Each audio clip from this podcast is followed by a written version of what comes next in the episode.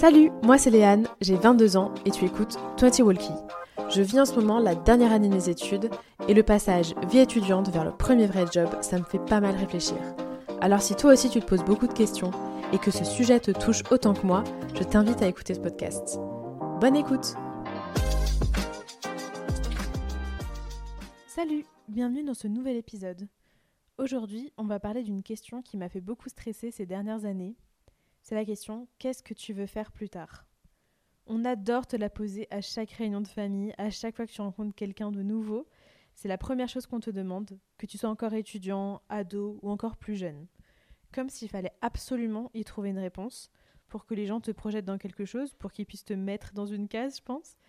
Alors que franchement, il ferait mieux de te demander qu'est-ce qui te rend heureux ou comment tu penses être heureux plus tard. Et s'il y a bien quelque chose dont je me suis rendu compte au cours de ces dernières années, c'est que la grande majorité des gens, ils font pas la chose à laquelle ils étaient destinés en finissant le bac, par exemple. Il y a énormément de monde qui se réoriente et qui change d'option et qui change d'avis en cours de route. Et on va essayer d'en parler un peu dans ce podcast. Si je prends mon exemple, avant de faire le bac, je savais même pas si je voulais faire quelque chose de littéraire ou de scientifique, qui sont quand même deux mondes complètement différents qui te destinent à deux types de carrières complètement différentes. Et au final, je suis partie dans la chimie. Mais quand j'ai décidé de faire de la chimie, en fait, il s'est passé encore 1000 redirections, puisqu'on peut faire vraiment un panel de choses très, très variées. Par exemple, au début, je voulais faire la chimie organique, parce que c'est un peu la seule chose dont on te parle quand t'es au lycée. Et au final, je déteste ça. Et je me retrouve en dernière année à faire quelque chose qui n'est pas du tout relié à ça, qui est étudier la sécurité sur les sites industriels. Et je sais qu'en septembre, je ferai encore quelque chose de différent. Donc bien sûr, ça existe des gens qui restent sur leurs envies de départ, qui poursuivent là-dedans et ça m'impressionne tellement. Et je pense notamment aux gens qui sont en médecine, qui réussissent leur PASS. Vraiment, il faut une détermination à toute épreuve et c'est vraiment hyper impressionnant. Mais en fait, il y a un truc qu'on n'anticipe pas trop, je trouve, quand on a 18 ans, c'est qu'on va énormément changer et qu'à cette période-là de la vie, en 5 ans, il se passe tellement de choses qui font que tu changes totalement de sensibilité et d'idées. Par exemple, si je rencontrais ma moi de 18 ans, là maintenant tout de suite, je suis sûre qu'on aurait des discussions très intenses parce qu'on n'a pas du tout la même idée de la carrière qu'on veut et on n'a pas du tout les mêmes sensibilités tout simplement. C'est normal, c'est rassurant, ça veut dire qu'on évolue, qu'on grandit. C'est très cool, mais du coup, c'est fou de se dire... en fait, en 5 ans, on change tellement, mais dans 5 ans, on va être encore une autre personne, et c'est génial. Mais ça prouve bien que ça n'a aucun sens d'à 18 ans savoir exactement ce que tu veux faire dans la vie. Et c'est pas du tout un échec, en fait, de changer de voie et de se rendre compte qu'en fait, c'est pas vraiment pour nous. Et même d'être dégoûté d'un domaine, enfin là je vois au terme de mes études, il y a énormément de gens qui sont fatigués de leur domaine d'études et d'expertise parce que c'est la vision que nous a donnée l'école et c'est dommage. En fait, j'ai l'impression que la clé, c'est se demander et pas savoir à quoi tu veux que ta vie ressemble. Parce qu'en fait, dans notre vie, on va avoir plusieurs expériences de vie, d'expériences professionnelles, de voyages, de rencontres, qui vont chacune être des marches qui vont nous amener à notre objectif final. Et en fait, les marches, elles vont être plus ou moins hautes, elles vont être plus ou moins stables, mais elles vont toutes nous permettre, je pense, d'arriver à la personne qu'on veut être. Et dans notre cas, dans le sujet de cet épisode, d'arriver à la vie professionnelle qu'on souhaite. Et pourquoi je parle du bac depuis avant ? C'est parce que là, on se trouve à un moment dans nos études où il faut choisir le stage de fin d'année.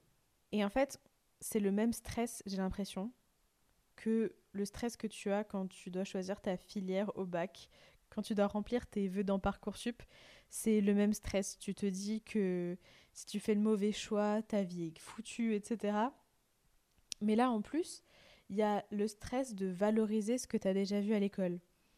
Tu as l'impression que si tu choisis pas le bon stage, ça va pas te permettre de te mettre en valeur comme tu veux et il faut trouver le stage idéal qui va te faire shine comme personne et qui va te permettre de réaliser tes rêves. Et c'est une pression de fou qu'on se met sur les épaules et franchement que l'école nous met aussi sur les épaules. Là, à chaque cours, les profs nous demandent si on a déjà tous trouvé un stage. Donc à la fois, il faut que ce soit un stage parfait qui corresponde parfaitement à nos attentes et à nos objectifs. Et en même temps, il faut quand même se dépêcher de l'avoir. Alors qu'en vrai, on n'a jamais découvert le monde du travail, même dans les stages, même ceux qui étaient en césure pendant un an. Franchement, en un an, tu te rends pas compte, je pense, de la totalité d'un métier et des tenants et des aboutissants de tout. Tu découvres toujours des choses. Et donc, c'est super dur de se dire que tu vas choisir un stage qui potentiellement va déboucher sur une embauche. Et même dans l'annonce de stage, enfin franchement, entre ce que l'annonce elle te montre et ce que tu fais dans la vraie vie, il y a un gap de fou. Les gens qui travaillent avec toi, ils sont pas dans l'annonce, donc c'est quand même super compliqué.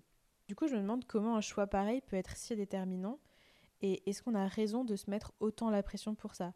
Parce que franchement, après le bac, je me suis mis une pression de ouf pour trouver un truc qui me corresponde totalement directement.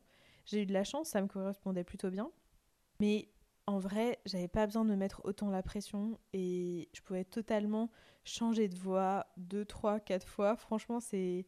Enfin, bien sûr, après, il y a des limites de temps et d'argent qu'il faut prendre en compte également.